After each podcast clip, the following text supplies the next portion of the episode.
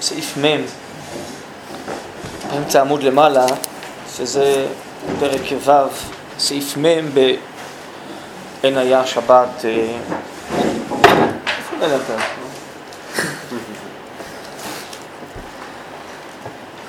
אה, פרק ו', סעיף אה, מ', מ"א, פה בסוגיה של ירושלים בשבת.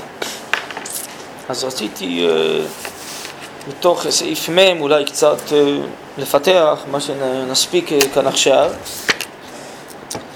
אמר אחווה, אמר רב יהודה. בסדר? זה מתחיל כאן, בדף הזה, יש לכם דפים, זה מתחיל מסעיף מ', סוף הסעיף זה למעלה. זה מה שמעל סעיף מ', זה הסיומת של הפסקה מעמוד הבא כאן. אמר אחווה, אמר רב יהודה, עצי ירושלים של קינמון היו.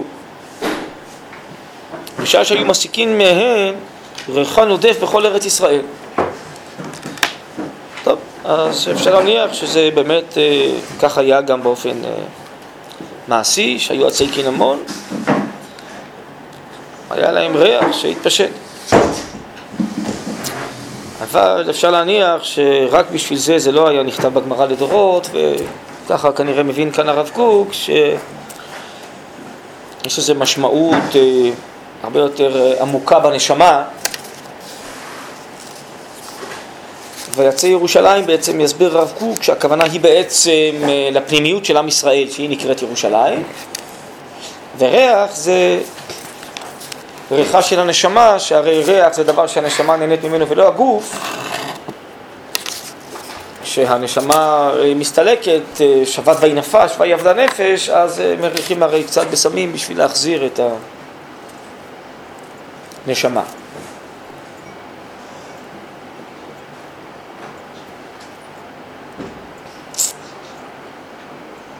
טוב, אז בואו אה, נקרא קצת, אולי גם נדלג, אה, נראה פה לפי אה, מה שיהיה נצרך.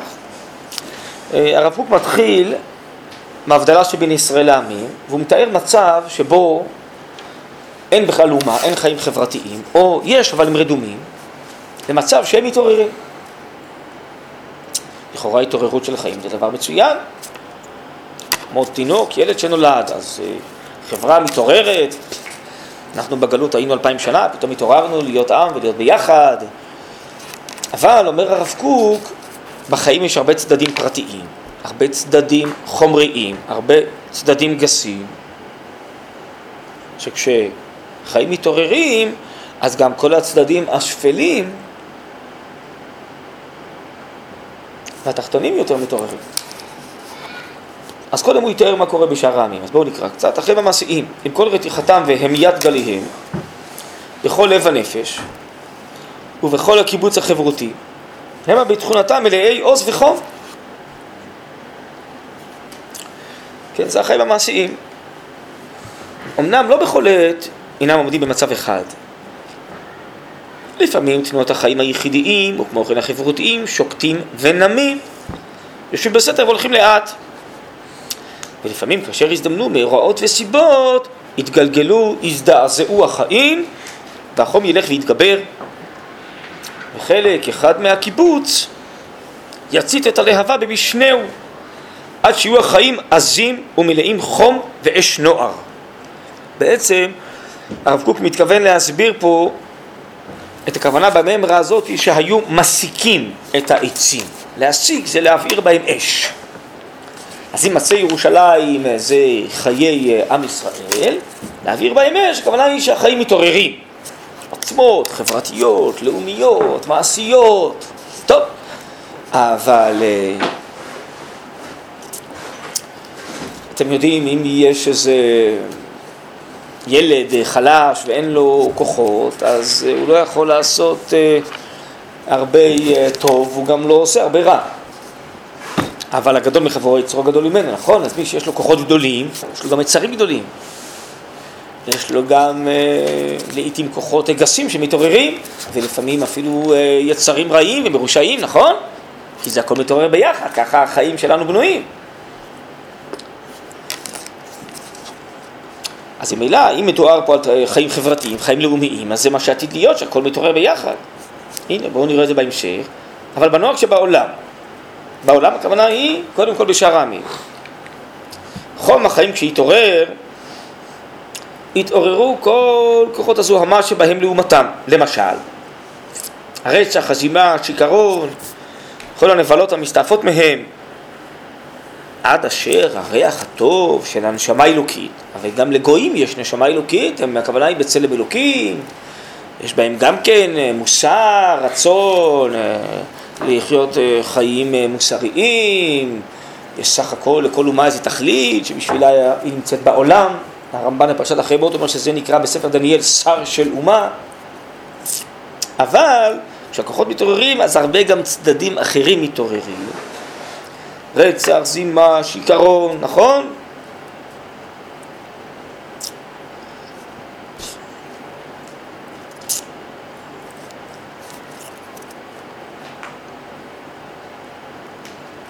וכל הנבלות המשתעפות מהם, עד אשר הריח הטוב של הנשמה האלוקית המריחה את הבושם הטוב של העידון האלוקי, של החוכמה והישרים, של הצדק וההוראה העדינה הרוחנית, יחלוף ויעבור.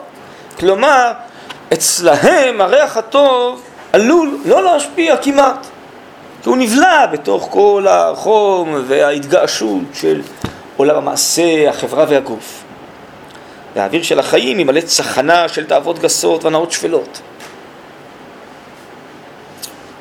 באין אור עליון וחיים אמיתיים. אור עליון זה השכלות עליונות, חיים אמיתיים, זה חיי מוסר, חיי טוב. לכן הדבר נוהג בכל קיבוץ ואומה.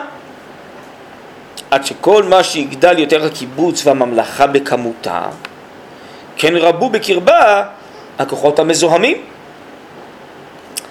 עד אשר בעת ההתגברות של החיים המדיניים המרכזיים המלהיבים באישם את החום הקיבוצי יצאו רוחות רעות וריחות נבאשים חדשים. להוביש כל נעלה ונשגב המרומם את אור הנשמה הטהורה אשר באדם באמת, אה, ודאי היום רואים את זה בהרבה עמים, שהם בכלל אה, מפרידים דת ממדינה, הם אומרים עניינים אלוקים בכלל לא קשורים לחיים. וגם החיים עצמם, הרבה כוחות מתנגשים אה, אחד עם השני. האם המרכז של חיי האומה שלהם או בין העמים זה השאיפה לטוב, לצדק, להתעלות, ודאי לקדושה ולאמונה, נראה שזה רחוק מזה. יש הרבה הרבה עשייה, הרבה עשייה פרטית, התגברות לאומית, שרוצים לשלוט ולכבוש ולהיות עשירים וכלכלה לאומית חזקה. הנושא של הטוב והיושר והצדק, ודאי הנושא האמוני הרוחני, הוא אה, במקרה הטוב נשאר ליחידים, בהמשך הרב קוק יאמר יש יחידים באמת שהם מתעלים מעל בני עמם, אבל זה לא כל כך אה, מופיע במרכז החיים הלאומיים המדיניים של שאר העמים. וכשזה כן הופיע, כגון בתקופות שהנצרות או האסלאם שלטו, או כמו שהאסלאם מנסה לשלוט היום, אז הם עצרו את חיי ההתפתחות המדינית, הלאומית, הטכנולוגית, זה מה שקרה הרי באירופה, שהכס הקדוש של כנסייה שלטה אלף שנה, היא לא נתנה להגיד תגלית מדעית, היא לא נתנה לפתח כל מיני טכנולוגיות. כשהשתחררו ממנה אז התחילו המהפכות הטכנולוגית, המדעית, הלאומית. כן? אז uh, הדת תפסה את החיים, אז החיים לא התפתחו, אבל כשהחיים מתפתחים, אז לרוב בעצם מתעוררים גם כוחות גסים, כוחות מעשיים, שהם לא בהכרח תמיד פועלים לפי הצדק והמישרים והטוב האלוקי, פועלים לפי כל מיני אינטרסים מעזים, חזקים, לפעמים אפילו מרושעים. ודאי וודאי שהכוחות האלה לא בהכרח יונקים מקדושה, אמונה ואלוקיות ותורה, כן? זה בחיי שאר העמים. כאשר הם אמורים להתפתח מצד עצמם, ללא ההשפעה העתידית של ישראל עליהם, כן? אבל ככה זה בחיי העמים.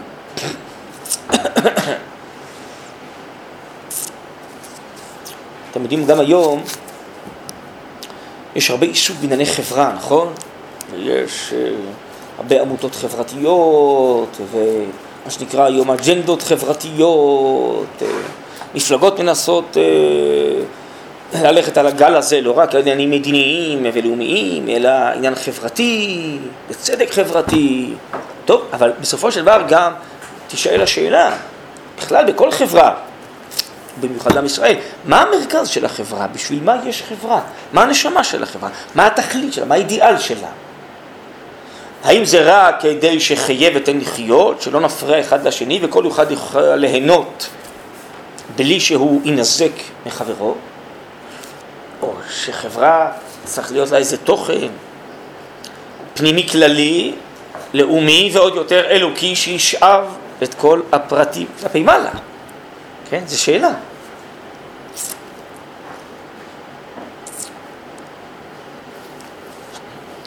כמובן התשובה, מה שנקרא, בעולם התרבותי, המודרני, הכפרני, חברה בכלל היא לא קשורה לאלוקיות, היא לא קשורה לתוכן, זה רק תועלת הפרטית. נכון, כל מיני אה, מהפכות חברתיות, או אה, איך זה היה נקרא? שם שהיה בתל אביב, היה אה, הפגנות על ענייני חברה, איך זה היה? כן, כן, מחאה חברתית. אז בסופו של דבר זו מחאה פרטית שכל אחד הוא יוכל לחיות יותר בזול ויהיה לו בית ויהיה לו קוטג' בזול, בסדר גמור, זה דבר מצוין, אבל זה לא תוכן פנימי אידיאלי, ודאי לא נצחי וקדוש, שיכול לסחוף את החיים אל על כלפי מעלה. הוא בא לחזק את הפרטים איפה שהם נמצאים, אה, שיוכלו לחיות. יש כאן אחת הפסקאות, היא עוסקת בזה, תראו בקבצים, תראו בסעיף חמש, שאנו נשאלים על החיים החברותיים. אתם רואים? מהי מגמתם? אין לנו תשובה מאותם החיים עצמם. כי אם זקוקים אנו לבוא לשאיפה של עולם גדול ונשגב מהם. כן? אין חבוש שמתיר עצמו מבית האסורים. אם לא תחשוף את הנשמה הכללית של החברה, את האידיאל שבשבילו נוצרה החברה, נוצרו העמים, ודאי אם לא תשאל בעם ישראל בשביל מה עם ישראל נוצר, אז לא תוכל לתת תשובה. כי בסופו של דבר זה ריק מתוכן.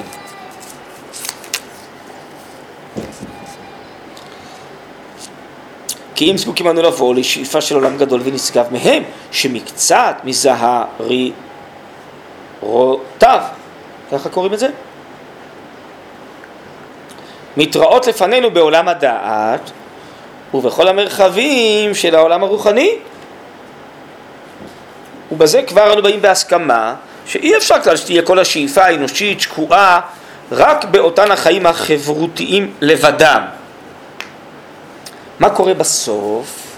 בסוף, כיוון שכשמדברים על ענייני חברה ללא תוכן פנימי ותוכן אלוקי, אז בעצם מתכוונים לומר שהחברה זה מסגרת לפרטים, לאפשר להם לעשות מה שהם רוצים. אז בסוף החברה מתפרקת, כי כל פרט מושך למה שהוא רוצה, למה שטוב לו, לא בהכרח זה טוב לאחרים. לא יכולה להיות מסירות נפש של הפרטים למען החברה. כי כל החברה נוצרה למעני.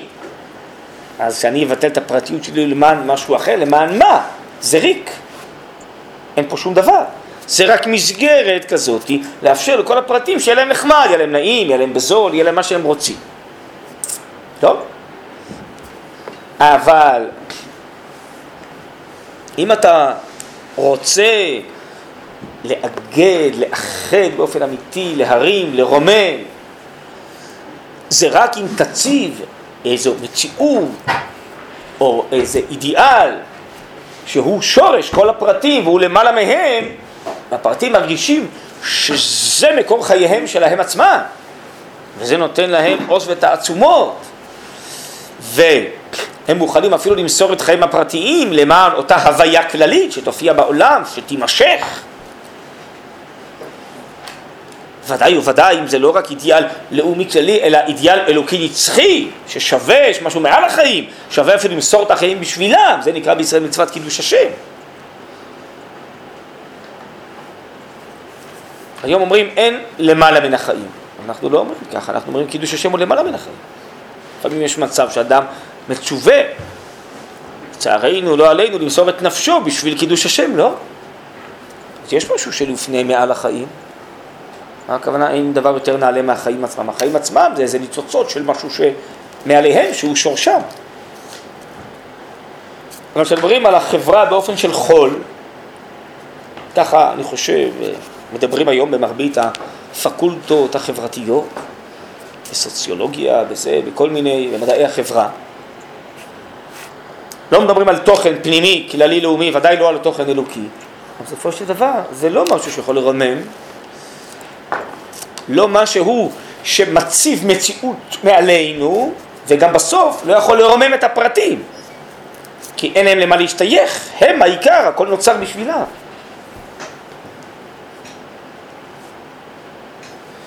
זה כמו שהיום במערכת החינוך אומרים הילד במרכז, האדם במרכז, זה לא נכון.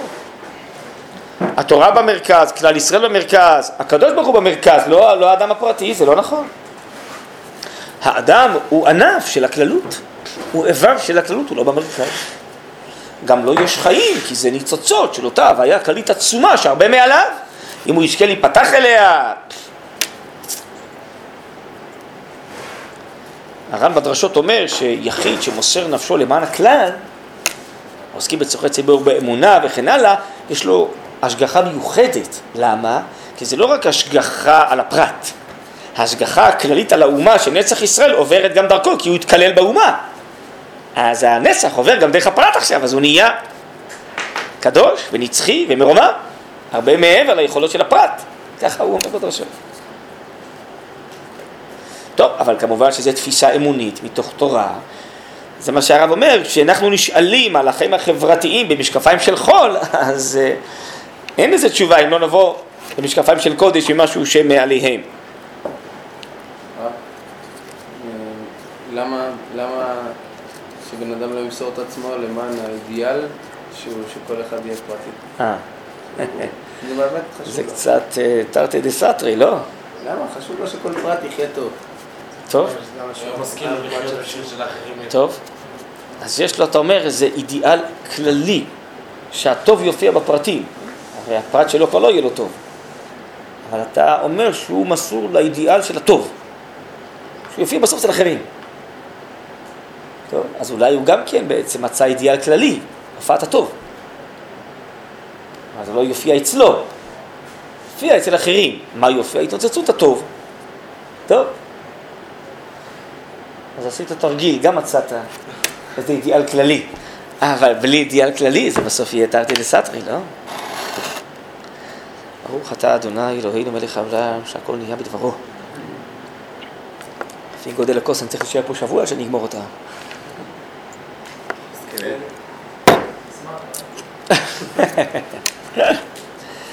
טוב.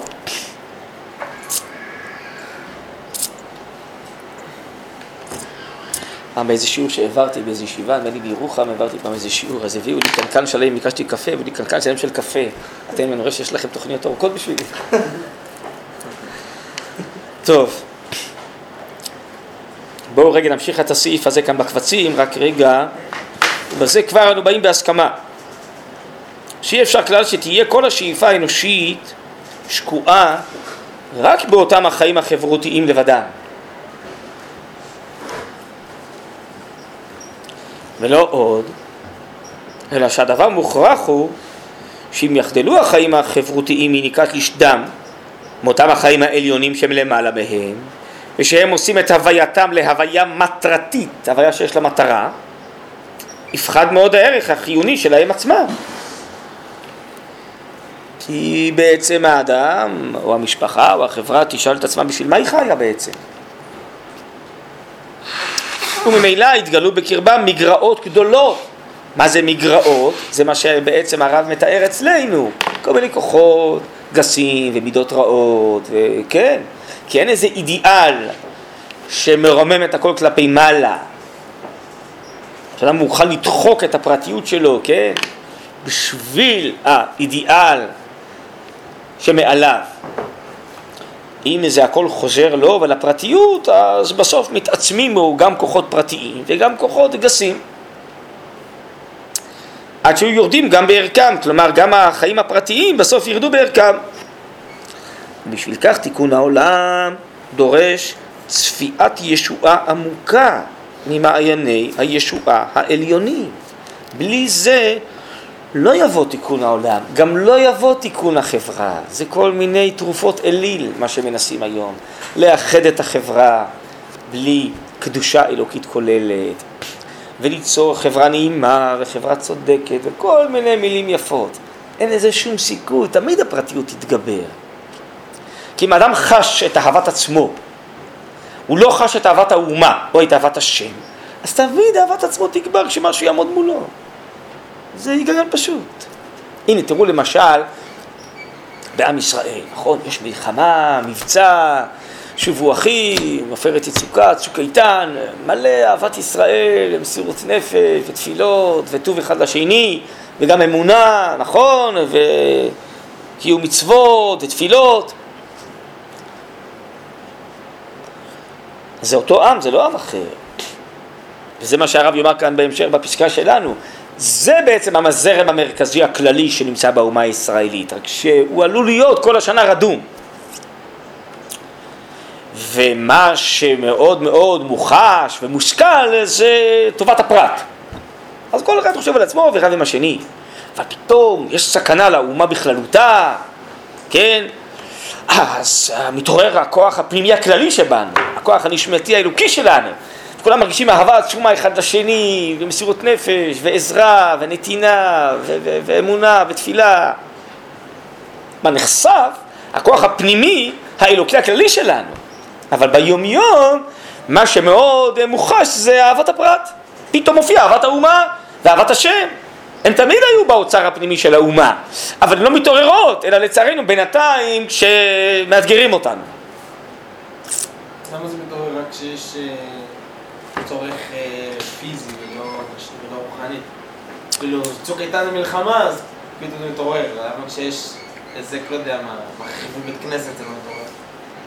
מחריבים. כשמחריבים בית כנסת, לא יודע, שדורכים על קודש, לא לא רק שדורכים. טוב, אז מי שמתחנך לזה, זה כן מתעורר אצלו. כנראה שאנחנו לא מספיק מבינים מה זה הקדושה, כמה היא בעצם נשמת החיים הלאומית שלנו.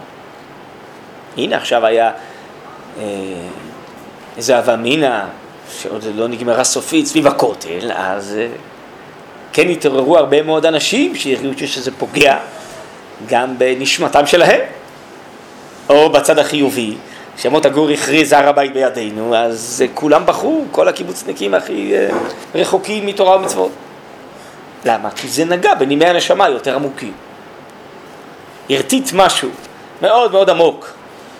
שעם ישראל בנשמתו קשור אה, לירושלים, קשור לכותל המערבי, קשור לבית המקדש. כן? אז אתה רואה, אתה נוגע, כאילו, שמה, אז נגעת בנשמה הפנימית וממילא בנשמה של כל אחד. וככל שנתחנך יותר להבין מה זה עם ישראל ומה המשמעות של עם ישראל שיש לו אה, נשמה אלוקית, אז יותר נתעורר מכל דבר, בהחלט. וככל שנהיה שקועים יותר בפרטיות שלנו, וקל וחומר בחומרניות שלנו, אז לא כל כך נתעורר. אבל שיש איזה איום או על ההוויה הלאומית הכללית שלנו מבחינה פיזית או מבחינה רוחנית, אז לפעמים דווקא אז אנחנו מתעוררים. טוב, זה חולשה. א', צריכים גם להתעורר בשמחה. הנה, יש גם רגעי שמחה, רגעי הצלחה שאנחנו מתעוררים. אבל בעצם אנחנו צריכים להיות אה, ערניים כל יום, כל רגע. זה נקרא צפיית הישועה, זה נקרא שואלים את האדם האם ציפית לישועה. האם כל יום היית במדרגה הזאת הכללית? כי בישועה זה יופיע במוחש, בגלוי, מה שעכשיו נמצא כזרם רדום פנימי בתוכנו.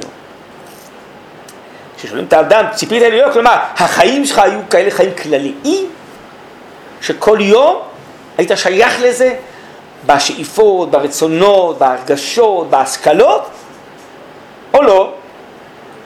חיכית, כשיבוא הגואל, אז, אז נתחבר לזה.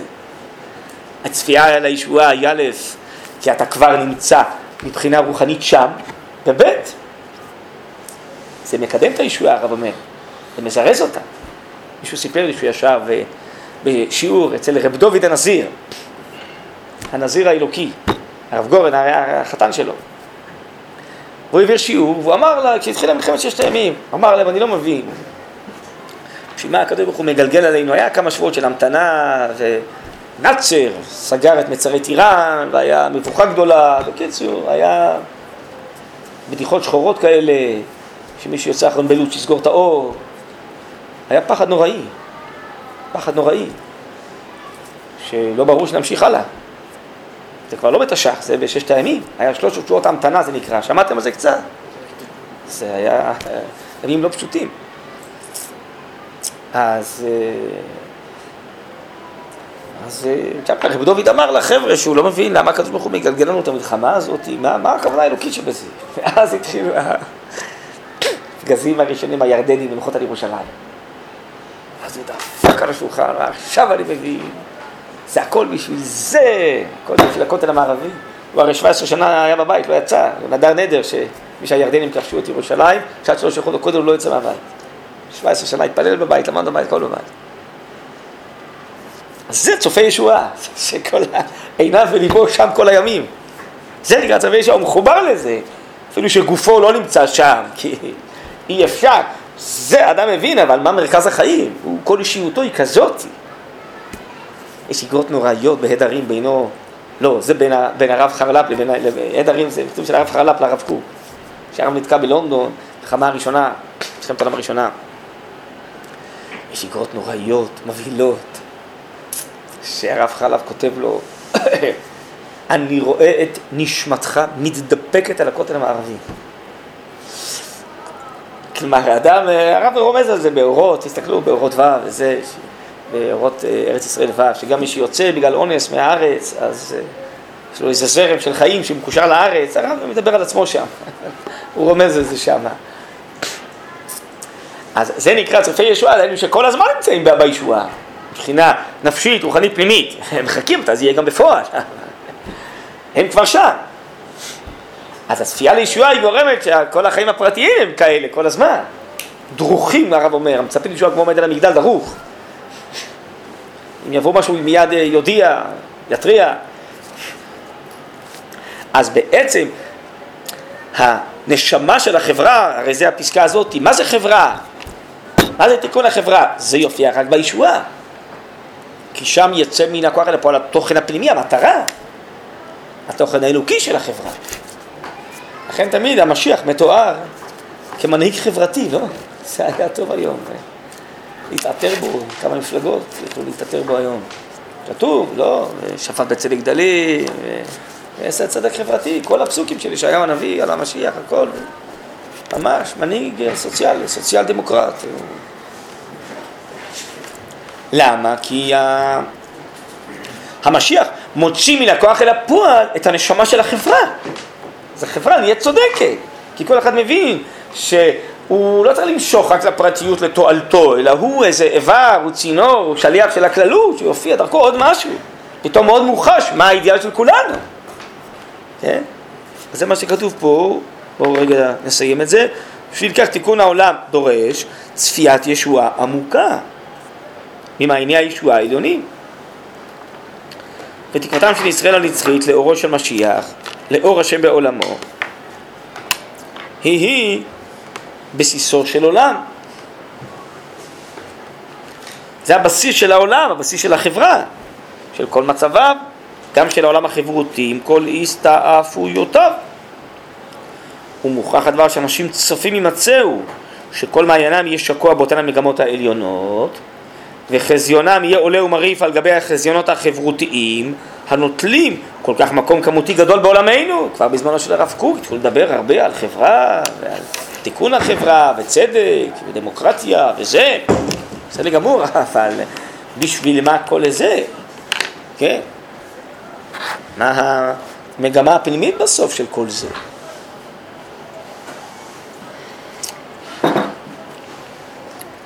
טוב, בואו נחזור לסעיף שלנו. נדלג אולי עכשיו לעם ישראל, אז זה בעמודה השמאלית באמצעה, זהו כלל נוהג בכל מיני קיבוץ.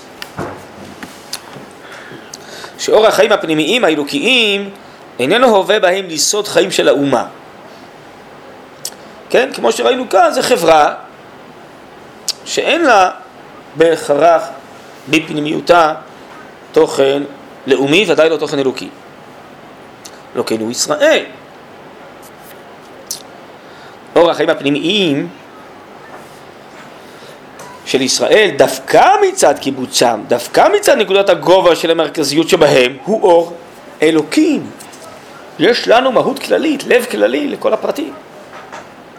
והלב הזה הוא לב אלוקי, הוא שכינה אלוקית שבתוכנו. כל יהודי הוא ניצוץ של השכינה, אומר רבינו אור החי. וזה ניצוץ, שלהבת אור של שכינת הכללות, מחברת הכללות. אז ממילא לנו יש תוכן אלוקי פנימי במרכז החברה, במרכז העם שלנו. אור החיים היותר יפים, היותר טהורים, היותר מאירים, שכל מה שיגדל חומם, שכל מה שישתלהבו הרגשותיהם. כן יפיצו ריח טוב ובשמי עדן גן אלוקים בארץ ובעולם. כלומר, יפיצו רוחניות, טהרת נשמה, אידיאלים גדולים, מוסר וצדק והתעלות. טוב, אבל זה יהיה לא רק כשעם ישראל בגלות והוא עוסק רק ברוחניות, זה אפילו כשיסיקו את עצי הקינמון האלה, עם חום, עם להט, שתתחיל התגעשות חברתית של עם ישראל, גם אז מה שיצא מהקליפה הזאתי זה הריח הטוב של העץ, של הקינמון. אתה מסיק ואתה פועל בצד הקליפתי החיצוני, מתוכו יבקע ריח פנימי. אותו דבר, גם כשהאומה הישראלית תעסוק בייבוש ביצות, בבניין חומה ומגדל, בתעשייה, בחקלאות, אבל מה שבסוף יוצא מהאומה הישראלית זה טוב, זה אהבת ישראל, זה אהבת האדם, זה אידיאלים, וזה אמונה, תשובה ותורה. זה בדיוק מה שקורה היום. הרי זה בחששו מהציונות, לא? נחזור לארץ ישראל, נעסוק בעבודה עברית וזה, אז נשכח את כל התורה, נכון? זה נקרא להשיג את הקליפה, את עצי הקינמון, תכף הרב יסביר את זה. אתה עוסק בעץ, העץ זה הקליפה של הריח הפנימי של הקינמון. אז אתה אומר, אם אני אבעיר ואשלהב את הקליפה, היא תשתלט על הריח. זה בשאר העמים אומר הרב, כי אין להם תוכן פנימי חברתי. אבל בישראל זה בדיוק הפוך. הקליפה הזאת בחוץ מעוררת את הפנימיות, כן? איך כתוב כאן באורות? פתח היישוב ובני הבניין, מתוכו יפוח רוח גדול, נכון? באורות התחייה.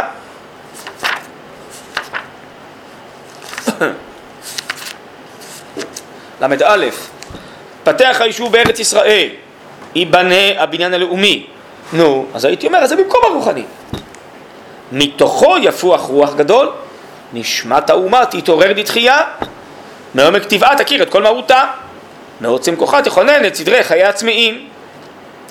הרוח המיוחד של האומה יכונן אמונת השם, אלוקי ישראל בעולם. ואני צריך לומר, בקרבה פנימה. דווקא התעוררות הגוף אצלנו, בסוף תביא להתעוררות האמונה והתשובה להשם. כי זה התוכיות שלנו. אם החיים מתעוררים, תמיד אני מדמה את זה לילד שגדל, אז הוא מתחיל בפיתוח הגופניות והנפשיות, בסוף הוא יגיע לקדושה ולתורה ולאמונה, הוא לא עוסק בזה בשנים הראשונות, נכון? אבל החיים שלו מתעוררים, הטבע הפנימי מתעורר, בסוף הוא יפרוט ויצא החוצה. אותו דבר בחיים של האומה. נתחיל מבניין היישוב והחומר, אבל בסוף הריח הפנימי יופיע, זה בדיוק הסוגיה הזאת. אתה מציק את העצים של הקינמון, אבל אל תחשור שיצא כזה ריח גדול שיתפשט בכל ארץ ישראל. אז זה שונה משאר העמים, ששם אתה מתחיל לגדל כוחות מעשיים, יכולים לעשות הרבה דברים מרושעים, הרבה דברים רעים, שבסוף יפרקו את האומה הזאת, היא תעבור מן העולם. כי הפרטיות והאינטרסים והאחרונות בסוף תגבר על הכלליות. מה קרה ליוון? איך יוון נגמרה? איך רומי נגמרה? על הסתערות פרטית. אבל הרב אומר, באורות ישראל, אצלנו יש איזה משקל רוח הקודש פנימי באומה. אם נוטים לצד אחד, המטולטלת לוקחת אותנו לצד השני. היינו יותר מדי חומרנים בארץ ישראל, יצאנו לגלות להיות רוחנים. יותר מדי רוחנים, עכשיו צריכים נהיה חומריים. תמיד יעשה נצח ישראל דואג שאנחנו בסוף נחזור לאמצע. זאת אומרת, זה מטולטלת, הרב אומר. למה? כי יש לנו איזה כוח של נצח אלוקי שמחיה אותנו מבפנים. אז אצלנו אין חשש, אומר הרב בחזון הגאולה, גם אם נרבה תעשייה, כלכלה, חומריות, כל חומריות שבעצם תיפתח באומה, תהפך לרוחניות, אין שום חשש. זה לא תעבוד ולא יצרים, תעשה תעשייה, כלכלה, חקלאות חזקה, זה לא תאוות וחומרנות, זה רק בפרט. שהוא יחביא את הכל מתחת לבלטה שלו, אבל באומה תפתח כוחות, אין שום בעיה, הכל יתהפך לרוחניות. אז זה מה שכתוב פה בעצם, הרב אומר בסוגיה הזאת, אנחנו מבעירים את האש בקליפה, הריח הפנימי אז יצא. התעוררו עוד כוחות, בסדר, יהיה גם גסות, גם חומנות, הכל נמצא, הסירחון נמצא בגלים של החמור, אומר רבי יוסף, אבל הכוח הפנימי בסוף ינצח, הוא יהיה המרכז, והוא בסוף ירומם את הכל. זה רק תהליך. בואו נראה את זה במילים כאן של הרב. אה, טוב, נתחיל ברצף עוד פעם מההתחלה. זהו כלל נוהג בכל מיני קיבוץ, שאור החיים הפנימיים האלוקיים איננו הווה בהם יסוד חיים של האומה. לא כאילו ישראל. אור החיים הפנימיים של ישראל דווקא מצד קיבוצם, דווקא מצד נקודת הגובה של המרכזיות שבהם, הוא אור אלוקים. אור החיים היותר יפים, היותר טהורים, היותר מהירים.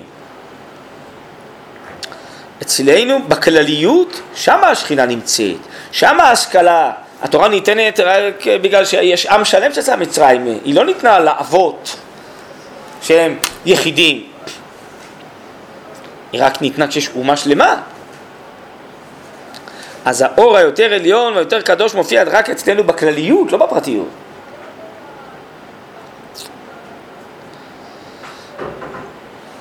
אור החיים היותר יפים, היותר טהורים, היותר מהירים, שכל מה שיגדל חומם, שכל מה שישתלבו הרגשותיהם, כן יפיצו ריח טוב ובשמי עדן גם אלוקים בארץ ובעולם. החום, ההתעוררות, יבוא מאיזה חומר המוכן לשמור איזה תוך. קליפת עץ השומרת את ליחו ורעננותו. אבל ריחו הוא ריח שדה אשר ברכו השם. עצי ירושלים של קינמון היו. שמסיקים בהם כששלב החיים הקיבוציים מהסיבות הגורמות את ההתלהבות הקיבוצית בטבעה הישראלית הטהור, כשהחום ההוא מתגבר, כשהחיים מתרעננים, על פי חום נלהב זה, שמקורו הוא מקור היופי והתענוג האלוקי, השוכן גם כן בכל בשר וחושיו, בכל נשמה ותעופות כוחותיה, שהמעשים היותר כבירים בטובם ועושרם, שהאור של, חוזר למעלה למודע הימנית למעלה, הרגל שיותר עדין, של השכל היותר צח, של חמדת כל האהבה הכללית היותר ברורה ומכותבת, שרוי בהם, שהיו מסיקים מקינמון זה במרכז היהדות. מה זה ירושלים? זה מרכז היהדות. אתה נוגע שם, אתה נוגע בנשמה של היהדות הכללית של הארץ והמדינה ושל היהדות של כל יהודי. במקום ההתקבצות הנשמות של בני כל חי כולם. כשההתעוררות המרכזית של ירושלים הייתה משתלהבת, ריחם הטוב היה נודף להרנין את החיים של הטהרה, של האורה ההצחה, של הצדקה יותר עננה ושל המעשים היותר טובים, של המחשבות היותר עדינות, רצויות ומהירות בכל ארץ ישראל, מן הלב אל כל האיברים, היה הולך חום החיים עם עוצמת טהרתם ורבות קדושתם ממקורו של יסוד הקיבוץ. במקהלות ברכו אלוקים השם ממקור ישראל. במקהלות, ברוב עם הדרת מלך, ממקור ישראל, ממקור ישראל זה התורה, זה הרוחניות האלוקית. אז אצלנו כשהחיים מתעוררים, אז כל הטהרה מתעוררת, הריח הטוב של הנשמה מתעורר, צדקה, מעשים טובים, אהבת ישראל, אהבת האדם, אז אם כן ירושלים אה, זה האומה הישראלית, זה הלב של האומה הישראלית. וכשהאומה מתעוררת גם בכוחות החומריים, תתעורר הטהרה וכל המידות הטובות, והריח הזה הוא יתפשט בכל הארץ, בכל האומה, בכל המדינה, הריח הטוב הזה של אה, ירושלים הפנימית שנמצאת אה, בלב של כולנו, שנמצאת אה, בלב, אז ממילא ירושלים זה לא רק עיר, מקום או הר הבית, זה התכונה הפנימית של האומה, זה התכונה האלוקית של האומה. אז כן, יש פה איזו אמירה שהיא בעצם מסבירה גם מה קרה ביום הזה, שפתאום בעצם היה מין גילוי כזה, באופן פתאומי, לא בהפתעה. בעצם מי אנחנו? הרי אנחנו בכלל, אה, בהתחלה הייתה החלטת ממשלה שלא נכנסים לירושלים, שלא לעורר את כל העמים. אבל הקדוש ברוך הוא בעצם הכריח אותנו דרך הפגזים הירדנים וכו', ובסוף הכריח אותנו להיכנס. ואז פשוט השם גילה לנו איזה מין הברקה כזאת. מי אנחנו? אתם עם של ירושלים. עם של מקום המקדש, עם אלוקי. טוב,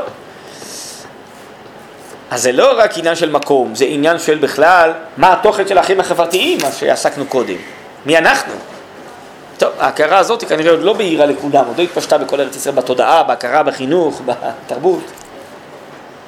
אפילו ירושלים עוד לא חג לאומי, זה רק חג בירושלים. אבל בעצם זה מה שהתנוצץ אז, זה מה שהתגלה. השוני שבינינו לשאר העמים, שכשמשתיקים בעצי ירושלים יש להם ריח טוב שאין בשאר העמים. אולי אם אפשר, בואו ננסה, אם אפשר עוד כמה דקות, אז uh, ננסה ללמוד את סעיף 6, זה פסקה עוקבת שם בקבצים, שעכשיו היא מסבירה מה זה באמת החברתיות של עם ישראל. זה ס"ח. קודם קראתי ספר ז', לא? קובץ ז'? אה, קובץ ז', שניהם, כן. אותו הרוח המחיה את החיים החברותיים צריך שיהיה בעצמו לקוח מאצילות הרוח העליון של החיים העליונים. החיים הקדושים השמיימיים, חיי החוכמה, חיי העדן הקדוש של נועם השם. וממילא הוא מוכן להיות עושה בחיים החברותיים מעין דוגמתו, מעין דוגמה של מעלה, להשכין את שלום המרומים בארץ ושכינה בתחתונים. אבל בעצם המשמעות היא להרים את התחתונים לעליונים. שהתחתונים יהיו דומים לעליונים, לא שהעליונים יצטמצמו ויתגמדו לפי התחתונים. הפוך, שהתחתונים יתרוממו, יתמלאו לפי העליונים, כי אז תתגלה המטרה של התחתונים בעצם, כן? יש אומרים שתורת חיים זה להתאים את התורה לחיים. יש אומרים הפוך, זה להרים את החיים לתורה. שהחיים יהיה מעין דוגמה של מעל. כן? החיים שווים את ערכם כי הם מתרוממים למדרגת התורה, למדרגת האידיאלים האלוקיים, למדרגת הקדושה. אחרת בשביל מה יש חיים? זה תורת חיים. אם אתה רוצה לפורר את התורה כדי שתתאים לחיים, לחיי החול והחומר, אז זה לא תורת חיים. תורה כבר לא יהיה, וגם החיים יהיו בלי מטרה, כמו שראינו קודם, אז מה הרווחת? שתיים רעות עשה עמי. זאתי המגמה היסודית של נשמת ישראל, לחיות חיים אלוקיים במובן החברותי, כמו שהחיים הללו אינם מצויים למעלה מן החברה, כמו שהם נזכרים במסעת נפשם של יחידי סגולה מקודשים. שמעו, יש פה משהו מאוד חשוב עכשיו, המשפט הזה. זה בעצם עונה תשובה לשאלה. יש תורה בעולם, מה צריך את עם ישראל? יש תורה. זה יכול לתת תורה לכל בני אדם. כמו שהכוזר שואל בסוף מאמר ראשון, למה התורה לא ניתנה לכולם? למה נתת רק לעם ישראל? אפליה, לא? אין שוויון. אנחנו צריכים להתנהג ללא הבדל גזע, דת ומין, לא? ככה אומרים היום, לא? אז אה, יש רק טוב, שמה צריך עם ישראל? אז פה יש תשובה במשפט האחרון שקראנו. עם ישראל, יש לו יכולת לחיות את התורה האלוקית כחיי חברה ועם בתחתונים. זה רק יכולת של עם ישראל. לחיות תוך דבקות אלוקית. את האידיאלים האלו בעולם הגוף, עולם המעשה, בעולם של אה, מדינה וחברה ותעשייה וכלכלה והכל מתוך אלוקיות, כמו מלכות דוד, שלמה. למה זה לא ניתן לכל העם עם האפשרות הזאת? טוב, אז זה, על זה יענה הרבנו יהודה הלוי, שכחת מה שהקדמתי לך, ולמה אתה שואל, לא שואל למה לא יהיו כל בעלי החיים מדברים? ולמה לא יהיה כל הגוף לב? וגם על זה יש תשובה, אבל בכל זאת, תמיד אתה תמשיך לשאול למה, ובסוף אנחנו נעצר באיזשהו מקום. כי כך גזרה החוכמה העליונה, שזה יהיה הפורמט שהעולם יברא. ככה הרב מסביר בדרשה, שזה למה וראית את אחוריי. אחרי שבראתי אני אסביר לך את השיטה שבה בראתי. הפניי לא יראו, למה לא בראתי שיטה אחרת.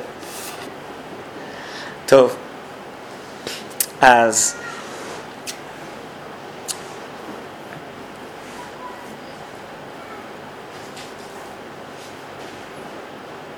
הייתי פעם,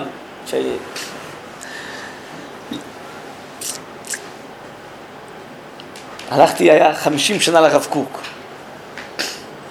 ירושלים, אז אה, היה אה, איזה אירוע כזה, לא זוכר, בירושלים, באיזה בית מלון אני חושב, ובאו כל מיני אה, אנשים, הוגי דעות, וזה, לדבר על הרב קוק, על תורתו. אז אמר לי איזה חבר שלי, בחור ישיבה, בוא נלך, נשמע מה הם אומרים. טוב, היה מאוד מעניין שם, אה? איזה בחורצ'יק אחד מאוד חריף. אז אה, הסבירו שם שהרב קוק בפילוסופיה שלו בעצם מנסה אה, להתמודד עם מה שהתמודדו בפילוסופיות, בתרבויות, בדתות, איך מצד אחד, כמו ששואל הכוזרי במאמר ראשון, יש אלוקות. מצד שני יש בשר ודם, איך הם נפגשים? מה, האלוקות מצמצמת לתוך בשר ודם, וזה, ומה התיאוריות שהיו בעולם, ואז כל אחד הסביר לפי הבנתו איך הרב קוק אה, ניסה לתרץ את השאלה הזאת ולהסביר אותה. ואז אמרו כל מיני דברים, אני לא זוכר בדיוק כל מה שעברו, אה, מה שזכור לי אז, שלא מצאו חן בעיניי אה, חלק מהדברים שנאמרו, אבל לא יודע בדיוק מה נאמר ומה אז הבנתי ולא יודע, אז... אה, אבל אני זוכר אז כמה בחורות שכזה, עיני כולם. אמר להם, תראו, אני חושב שאתם טועים. הרב קוק בעצם הסביר שהדבקות בין האלוקיות לבין העולם הזה היא נפגשת בנשמת ישראל. זה סגולת ישראל, בשביל זה זה נברא. שם מציאות המגע בין אלוקיות לבין עולם הזה. רק בנשמת האומה זה נפגש. כי בפרט זה כבר גופני, זה איזה ניצוץ של הנשמה הכללית. איפה גילוי השם הכי עליון? מה שנקרא בנפש החיים, אחרי זה ברב קוק, כנסת ישראל, איפה זה נפגש בתחתונים? בנשמת האומה הישראלית, מה שנקרא כנסת ישראל. שם מרכז החיבור, כך, זו השיטה שהשם ברא את עולמו. שם המגע בין ותחתונים. חושב שהוא צודק, שהוא צדק. כן? זה מה שכתוב פה, תראו, זה המשפט הזה. זאתי המגמה היסודית של נשמת ישראל, לחיות חיים אלוקיים במובן החברותי, כמו שהחיים הללו מצויים למעלה מן החברה. איפה? בחוכמה שקדמה לעולם, בתורה, באלוקיות. אבל לחיות את זה כחיי חברה, כמו שהם נזכרים במשאת נפשם של יחידי הסגולה המקודשים, שיש אלוקיות, יש רוממות, נשמת ישראל יכולה לחיות את זה בעולם החברותי. זה החידוש הישראלי. לזה קוראים ירושלים, זה לא רק עיר, זה ירושלים, זה הירושלמיות שבנו. נחלת ישראל היסודית היא מתנה זו, שהחיים החברותיים שלהם היא דוגמה של מעלה, מלכות בית דוד היא דוגמת מלכות שמיים העליונה. והסגולות השמיימיות גנוזות בה. הן מוכרחות לצאת לאור בכל מילואם במילוי המלכותי, בהתכוננות כיסא השם על מכונו, על כיסא דוד ועל ממלכתו, להכין אותה ולסעדה. לכן מלכות בית דוד היא בירושלים, נכון? לא מלך דוד, מחברון עלה לירושלים, נכון? שם כיסא השם מופיע.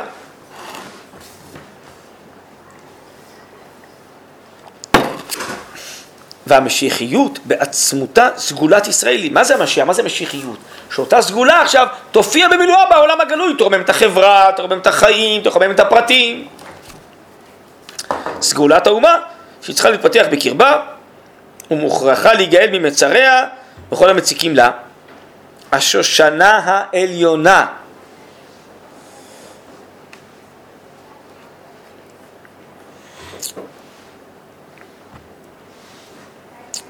צריכה שיפנו מכל צדדי הקוצים והחוכים העוקצים אותה, ותתייחד עם דודה באהבה, מלכות שמיים ומלכות הארץ בחטיבה אחת. נו, איפה המגע הזה? בנשמת ישראל.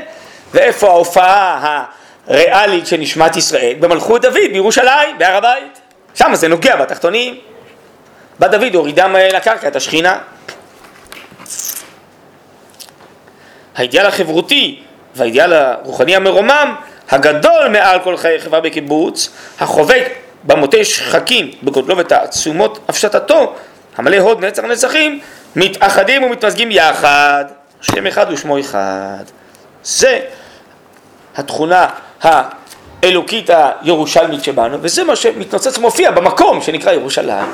במרכז ירושלים זה כמובן הר הבית, מקום המקדש. טוב? בעזרת השם, דוגמה של מעלה תופיע למטה. זה בעצם המונח של ירושלים. שהעליונים יהיו בתחתונים. טוב, בעזרת השם.